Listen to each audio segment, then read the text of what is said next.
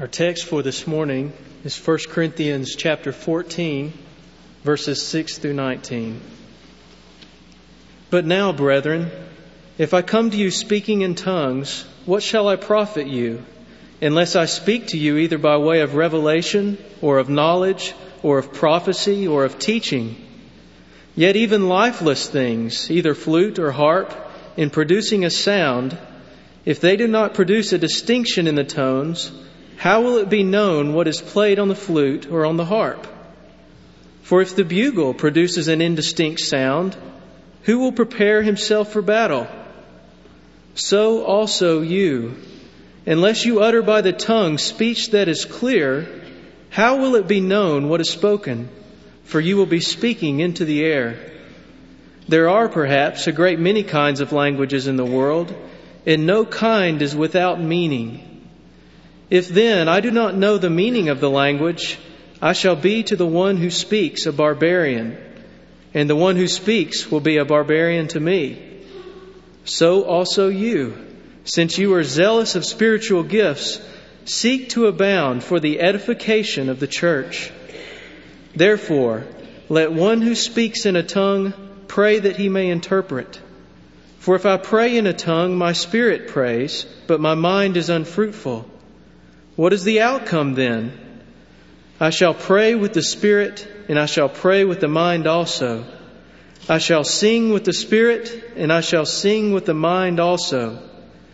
Otherwise, if you bless in the Spirit only, how will the one who fills the place of the ungifted say the Amen at the giving of thanks, since he does not know what you are saying? For you are giving thanks well enough but the other man is not edified. I thank God I speak in tongues more than you all. However, in the church I desire to speak five words with my mind, that I may instruct others also, rather than 10,000 words in a tongue.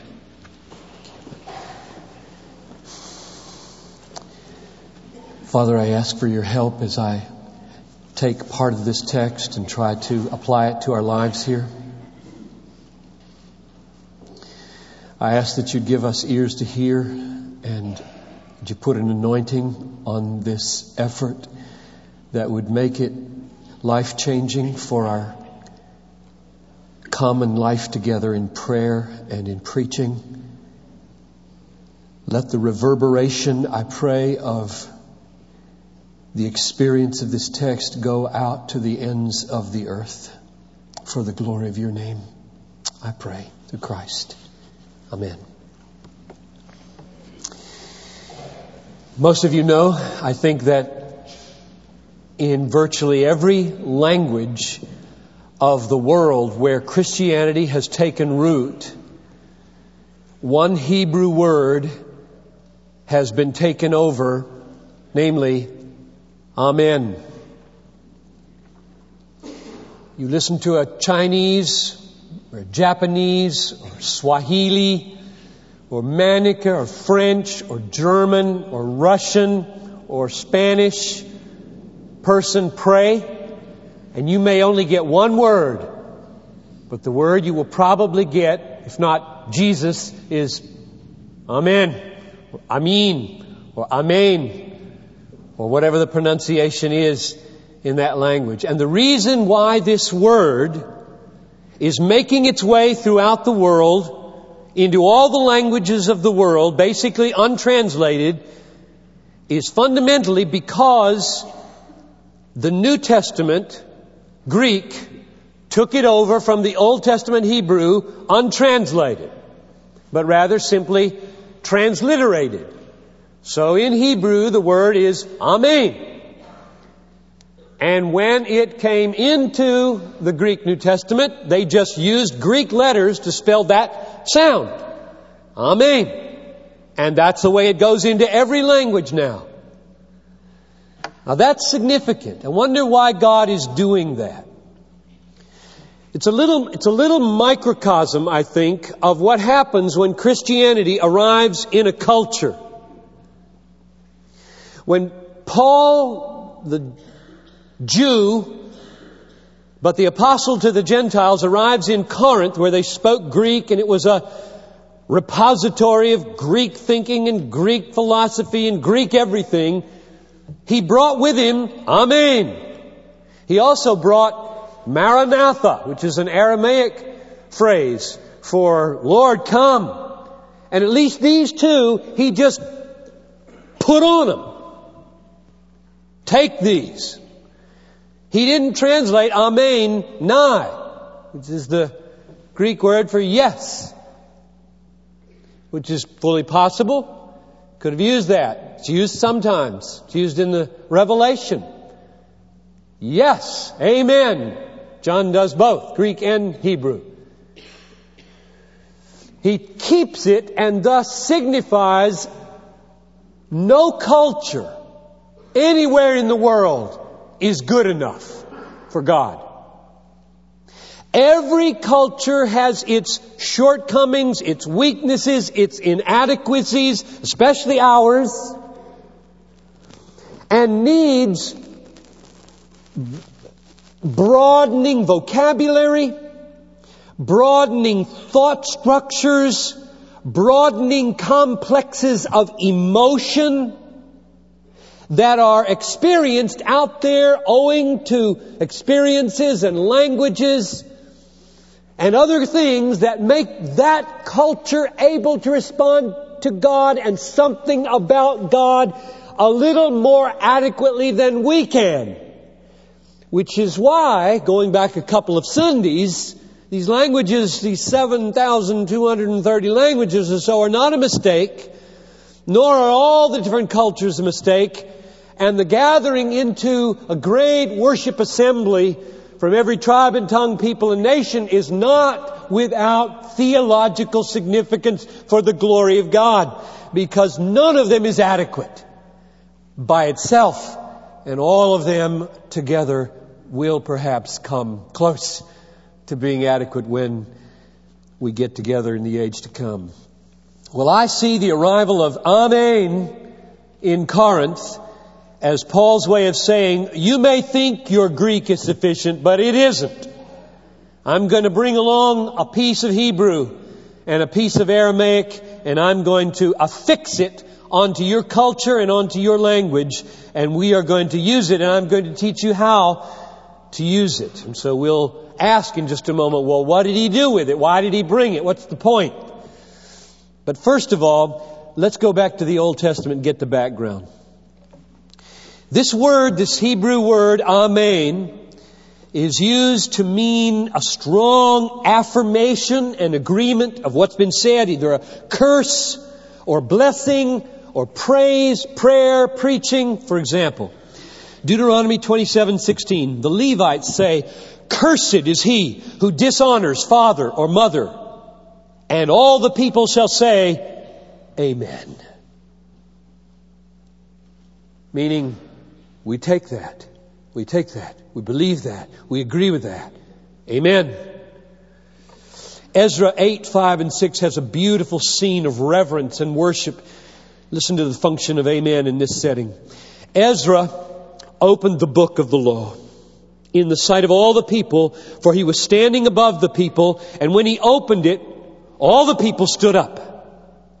And Ezra blessed the Lord God, the great God. And all the people answered, Amen, Amen, while lifting up their hands. And then they bowed low and worshiped the Lord with their faces to the ground. So Amen meant Yes, Ezra, he is great. Yes, he is awesome. Yes, he is wonderful. What you say is true. We agree. We embrace it. We join you. Amen is a way of a congregation becoming, becoming part of a prayer or part of a sermon offered up to God in worship. Psalm 72:19 Blessed be his glorious name forever and may the whole earth be filled with his glory. Amen and amen. So here the psalmist says it himself. And yet in that kind of corporate atmosphere I can't but believe that he means for the congregation to join him when he gets to the end and he says amen and amen. Let's try that. Amen and amen. Psalm 106, 48. Blessed be the Lord, the God of Israel, for everlasting, even to everlasting. And let all the people say, Amen, praise the Lord. Now there, he calls upon the people to respond to his blessing of the Lord. So, in the Old Testament, the point of Amen, built on this Hebrew word that means firm, reliable, true, yes.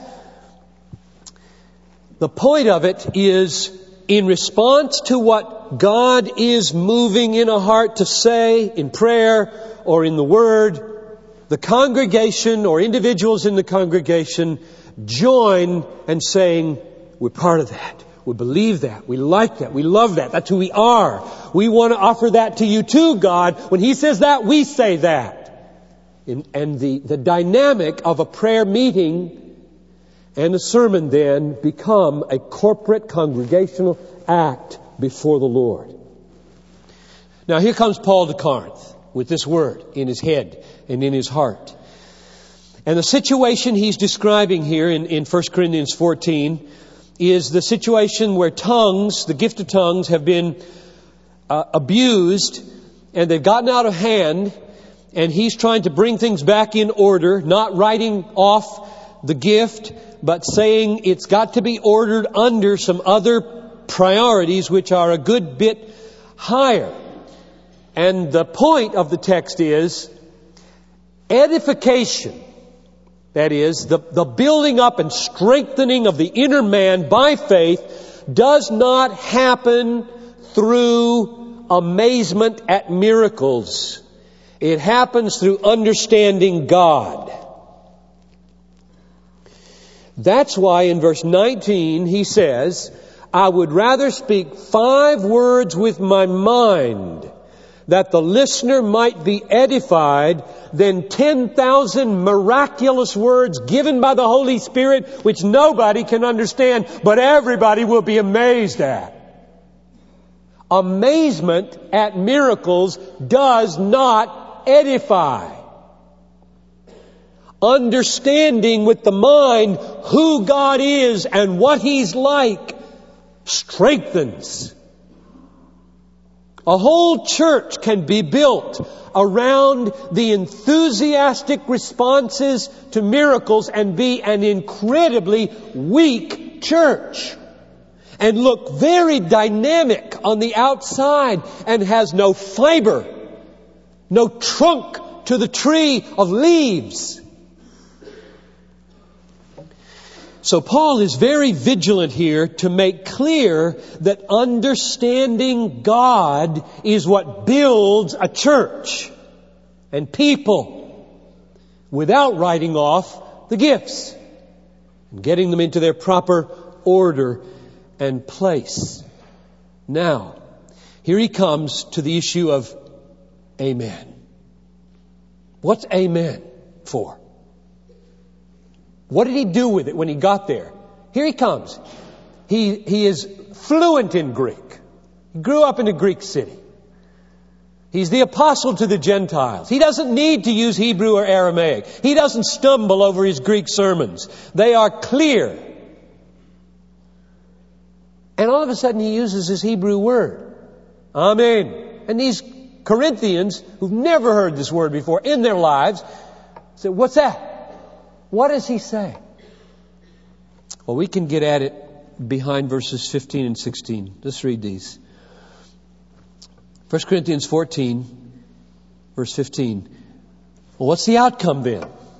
If I'm going to pray with the Spirit, I will pray with the Spirit, and I will pray with my mind. In other words, I will give vent to that unintelligible response to the Spirit, and I will articulate it with my mental ability to form intelligible words.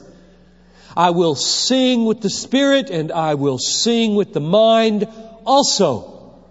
And then here's his rationale for that.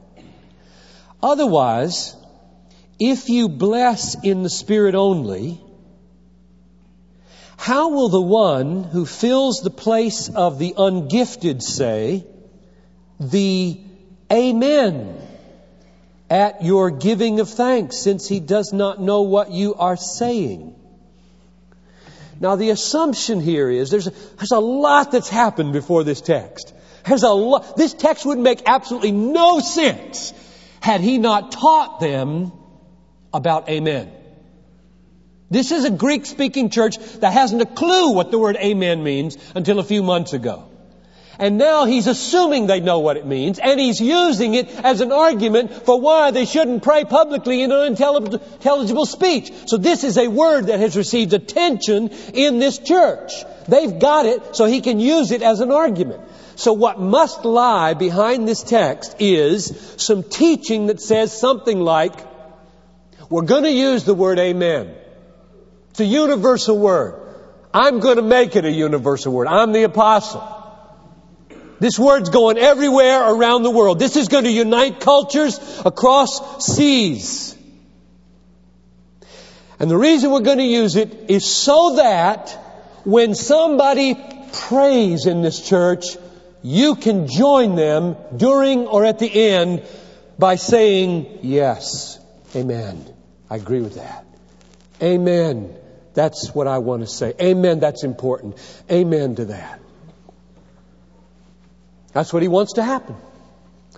So the assumption here is that corporate responses verbally to public prayer is important. Whether you're in a group of two or three or four or ten or a group of 500. It's important. Now, what if somebody says to Paul, Well, I hear you say that, but frankly, I don't care if anybody says amen to my prayers. I'm happy just to pray to God, whether, whether they respond or not. Or what if somebody says, well, that's not my tradition. To say prayer, to say amen out loud during or after a prayer that somebody else prayed. We don't do that in my church.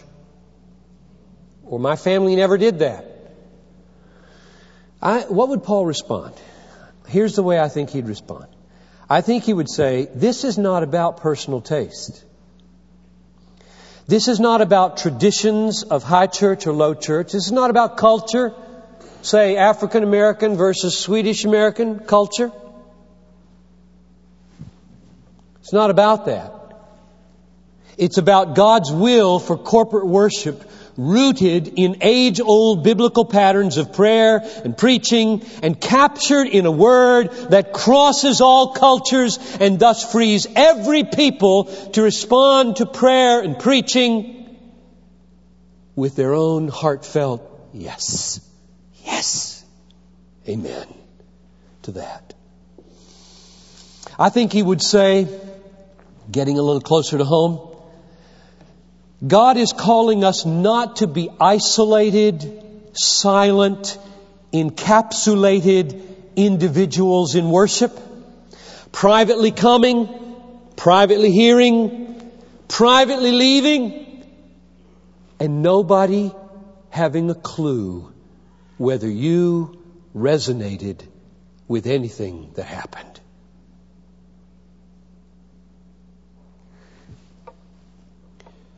What do you love this morning? What do you cherish? What do you long for? Is that a private thing? If you're more American than Christian, you say yes. If you're more Christian than American, you say no. That's a shared thing. My longings, my values, my priorities, my aches, my passions are for the body either to help me with or to share in my praise. I think Paul would say to that kind of objection, God is calling us at Bethlehem out of our cocoons of emotional isolation, our invisible, inaudible, unshared responsiveness. See, I can imagine many of you saying, Oh, I respond when people pray. I respond in here.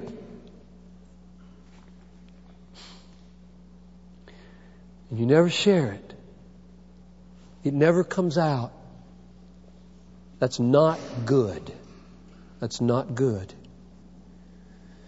I think Paul would say it's God's will that we echo the excellence of God in preaching and that we echo the longings of the saints in prayer.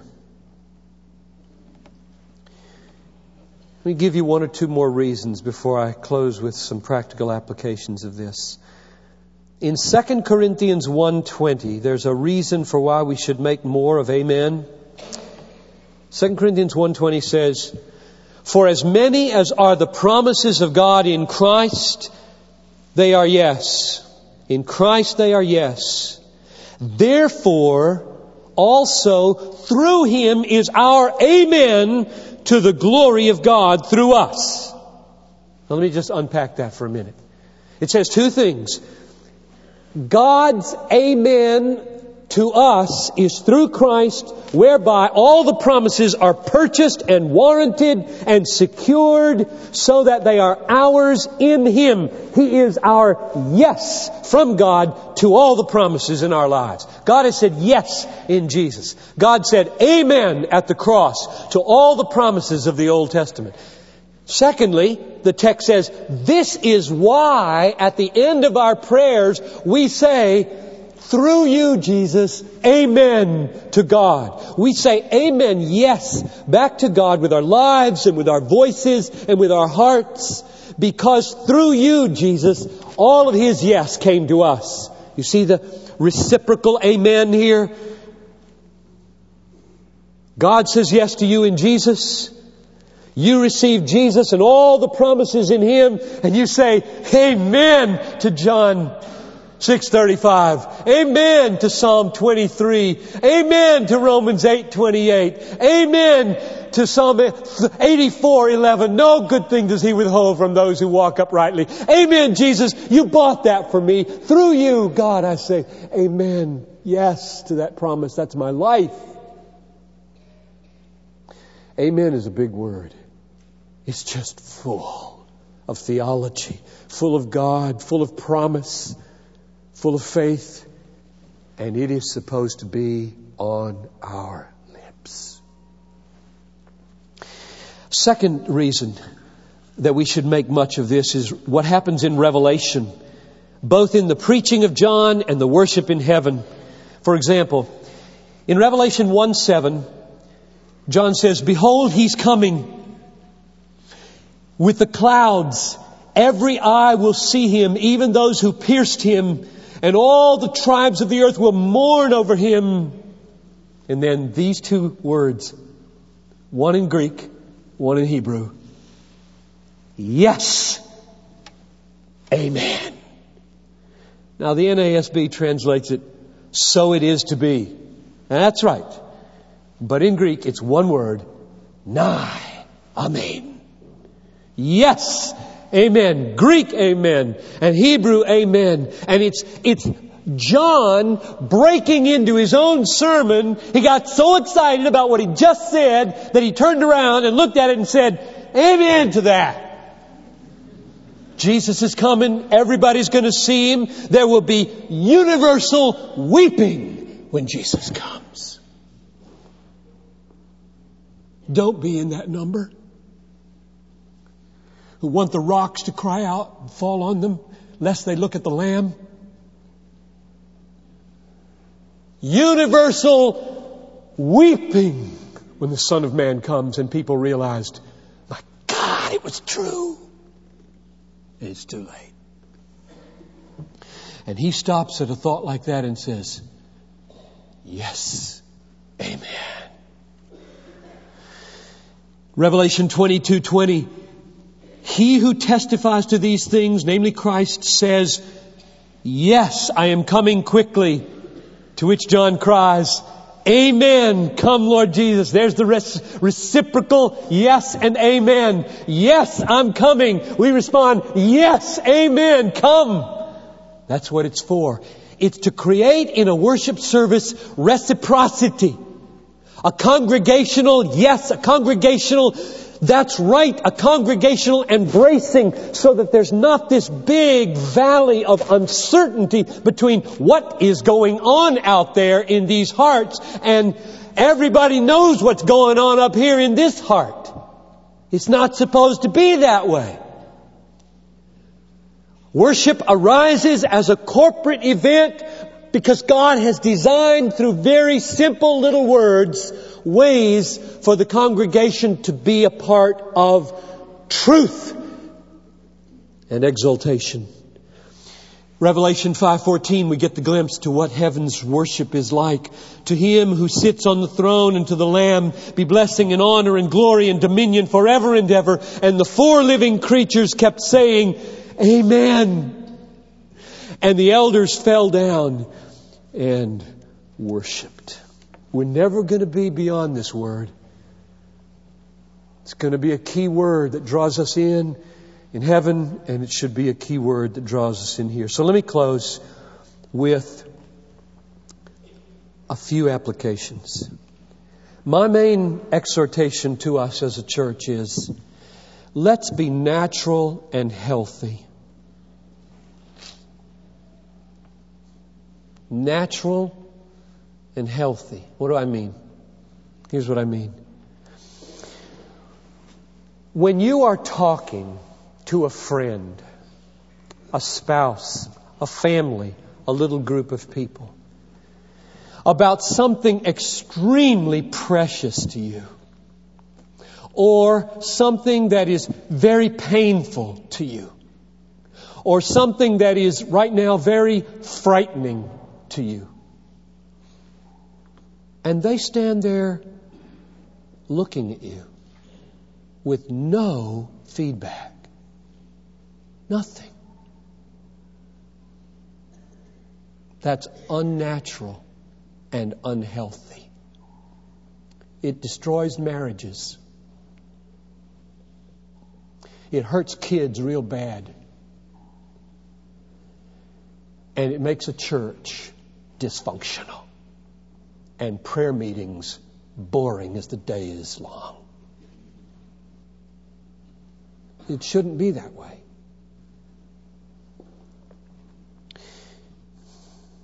And yet, that's the way many of our prayer meetings are and preaching, and we've treated it as natural for too long. Picture it. A person, we pray here on Friday morning. There were 21 of us praying on Friday morning. It was a wonderful time, and I'll tell you, that's a group you'd want to pray with. I love praying with the Friday morning group and all the other groups but some are better than others. In a group, somebody prays. They start pouring out their heart to God for a loved one, for a sick loved one, or for a lost son, or for revival to come, or for the pastors who are gathering here this weekend. Have we've been praying for weeks? And there's complete silence in the group. Before, during, and after this heart outpouring. Why? Why? Why is there silence? Well, if we had a little discussion right now, you'd probably give me 15 reasons for why. Family backgrounds, church traditions, personality types. It's 6:30 in the morning, what do you expect? And so on. Well, I don't want to catalog those reasons. I want to plead for another way. And so here's my suggestion. This is very practical. Tune in for two or three more minutes. As others are praying in your small group, or as I'm praying here or preaching, whisper, Amen. Amen. Or whisper, Yes. Yes. Or whisper, Mm hmm. Mm hmm. Mm. Or just, mm. Or whisper, Do it. to it. Lord, come. Now, why do I say whisper? Well, just to make it a little easier for you. And because I'm not into anybody taking over the floor from whoever's praying. You're praying, you get the, you get the floor. But when prayer happens corporately as God means it to happen, there is background music. And I don't mean piano. I mean people whose hearts in a murmur, just a murmur. Yes, amen. Oh, do that. Yes, oh, that one. That, I like that one. Yes. My son too. I'm, I'm weeping over him too. Yes, that one. Oh, yes. And then we will pray as we ought.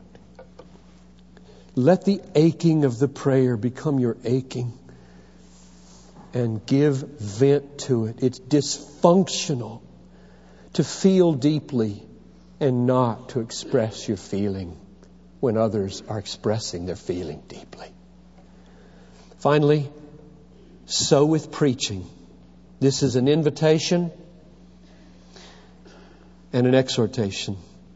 My preaching, and I'm just going to pass over this quickly because I'm going to preach on preaching next week because in our series on worship, it would be unwarranted not to ask the question, why does preaching assume such a huge role in this service? So we'll address that issue next week. But in a nutshell, preaching for me is expository exaltation.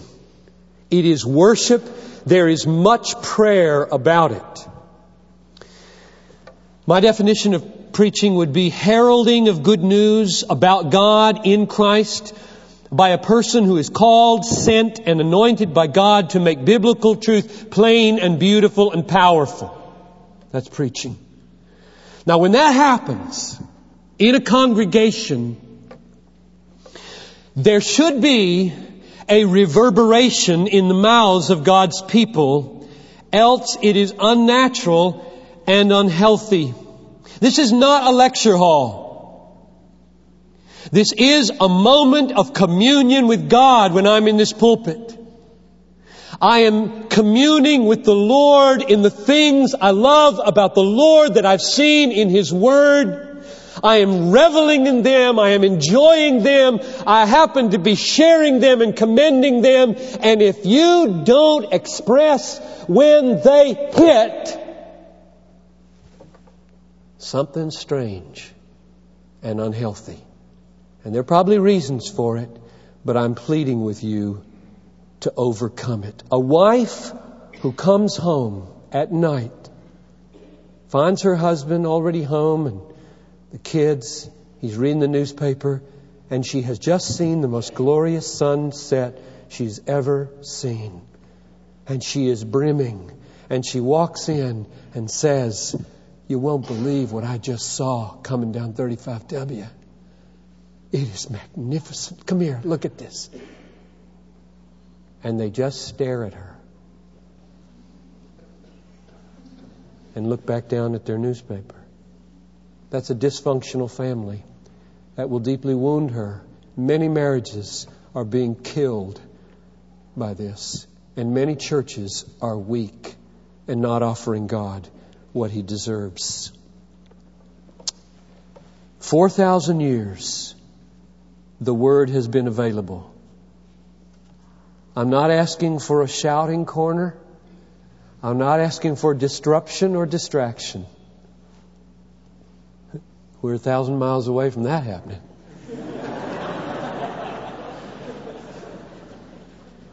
I'm asking, is anybody home?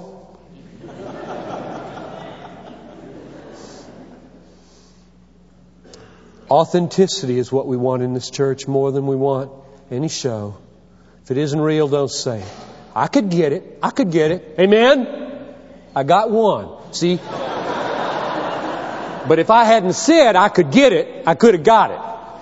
I don't want it that way. I don't want it that way. I want it to be real. I want to free you up to just whisper what you feel. And the Lord will do the rest. Let's pray. Oh, Father in heaven, I believe that you want from us. Not a preacher in his isolation doing his exulting, but a people corporately bound together in truth, seeing it, feeling it, understanding it, loving it, exulting in it, and appropriately, authentically giving expression to it so that this event called worship, corporate worship on Sunday morning, happens together and not in little isolated individuals.